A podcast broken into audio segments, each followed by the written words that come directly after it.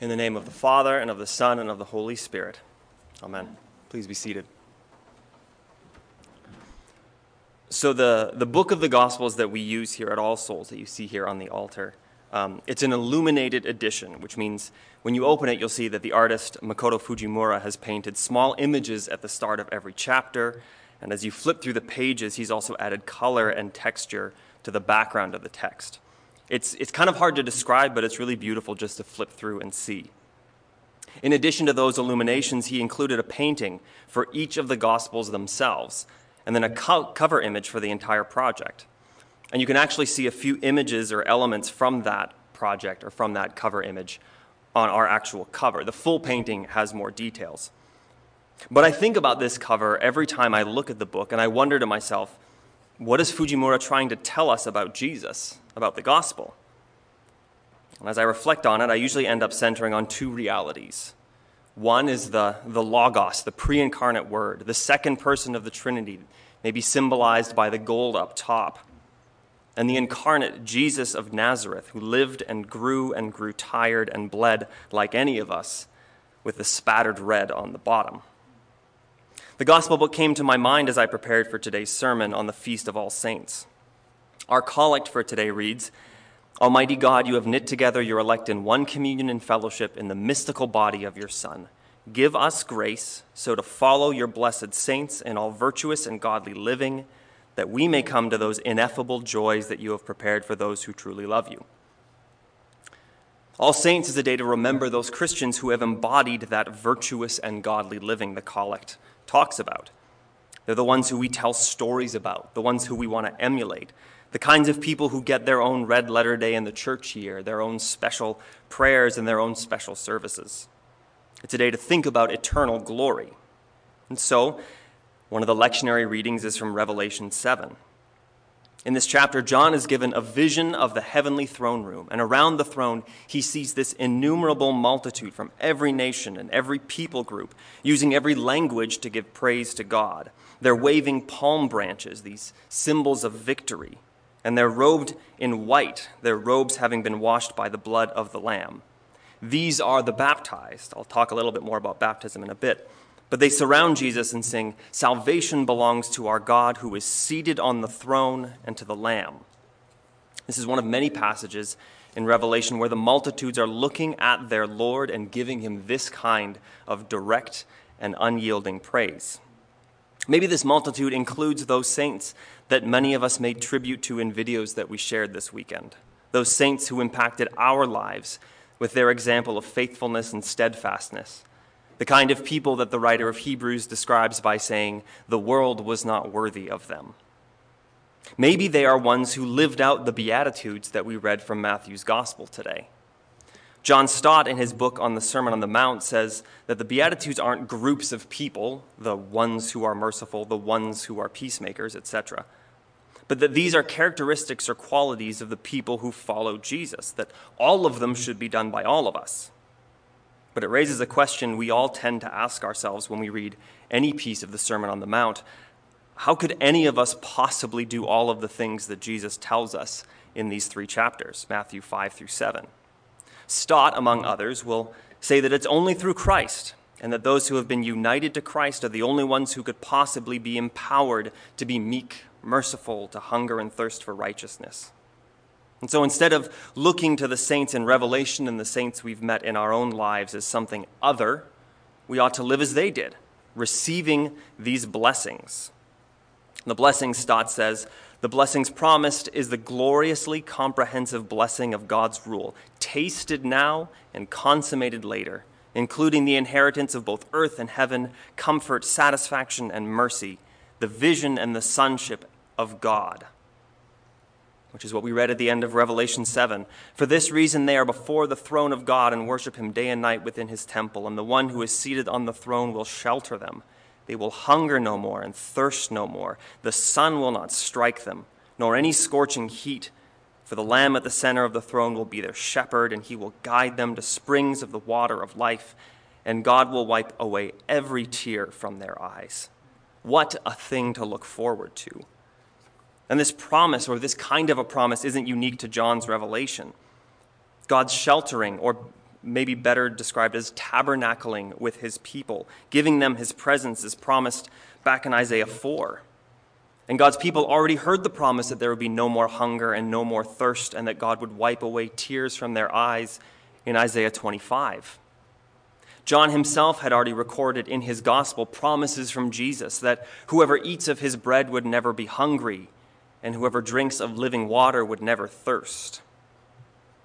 And we could end here a call for us to emulate the saints, keep that vision of the throne room at the forefront of our imaginations, to hear those Beatitudes and strive to live for them, empowered by the Spirit.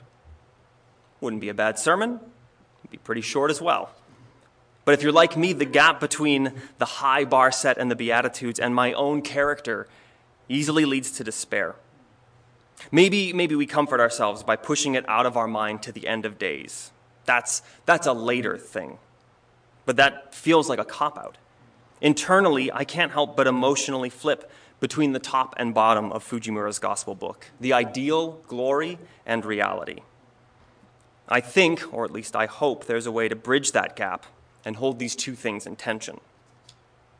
All Saints' Day is a major feast day in the church calendar, so that means it always takes over a Sunday, a part of what is sometimes called All Hallowtide, including All Hallows Eve, All Saints, and All Souls. But we aren't named after the major feast, but uh, the minor one one day later. There's not a liturgy or a collect for All Souls. In Protestant circles, it's largely overlooked. So, why would we name a church after it?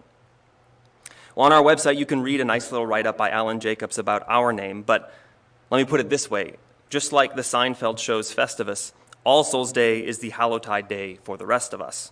Don't worry, there will be no airing of grievances or feats of strength today. Historically, All Souls is the day in which you pray for the deceased non saints who are posthumously having those unredeemed parts of them still transformed. This period of post death, pre glory work is commonly called purgatory. But for those of us who left purgatory on the far side of the Reformation, All Souls Day can still function as a reminder for us to pray for each other. You might even do that on a regular basis, maybe three times a day, perhaps part of some sort of common rule. Is there a connection to All Souls Day among the All Saints Day readings? I think so. So I want to begin by talking about the title of the last book of the New Testament. It used to have a way cooler name, the Apocalypse of John. Apocalypse, though, only means something revealed, and so we end up with the word revelation. And we, we end up, or we tend to read all apocalyptic writing as future telling. But apocalyptic writing, whether it's in Revelation or Isaiah or in the Gospels, isn't meant to just be a forewarning of future events or final events, but a revealing of what is true.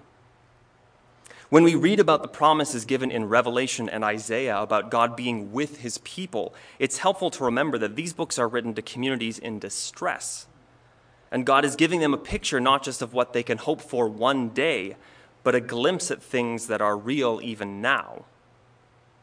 In Revelation, the, the white robed saints are identified as those who have gone through the Great Tribulation, or as our NRSV translation puts it, ordeal it's an ordeal in the same way that 2020 has been something of an ordeal. But how would these seven churches who received this letter have heard it? They were in the midst of life or death persecution, frequently meaning death. In response to brothers and sisters in Christ who had been killed for their faith, God says through John, Oh, those who unjustly died, they're sitting around the throne praising the God who wipes every tear from their eyes. This isn't a, a test if you endure martyrdom, you get the white robe. It's a promise that on the other side of this ordeal, there is glory. Other side, as in later, but also other side, as in just behind the curtain, in that reality that we pray breaks into our world every single time we ask, Thy will be done on earth as it is in heaven.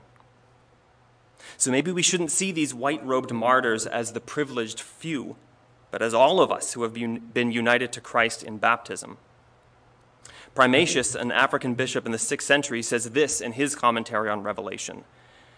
But if this grace is to refer to all the faithful generally, we must finally conclude that if anyone is cleansed by the font of his Lord, is fed by his flesh, and is inflamed by the call of his Spirit, he is in this manner made white as snow. For there are those who are proven to be martyrs before God by their inner character, even though they are not martyrs by way of public act. We all belong to this group. Because the source of righteousness isn't ourselves. Remember the words that the multitude are singing salvation belongs to our God. Our commemoration of those who have gone before us isn't meant to point us to their heroic acts. We're not ancient Greeks celebrating Hercules.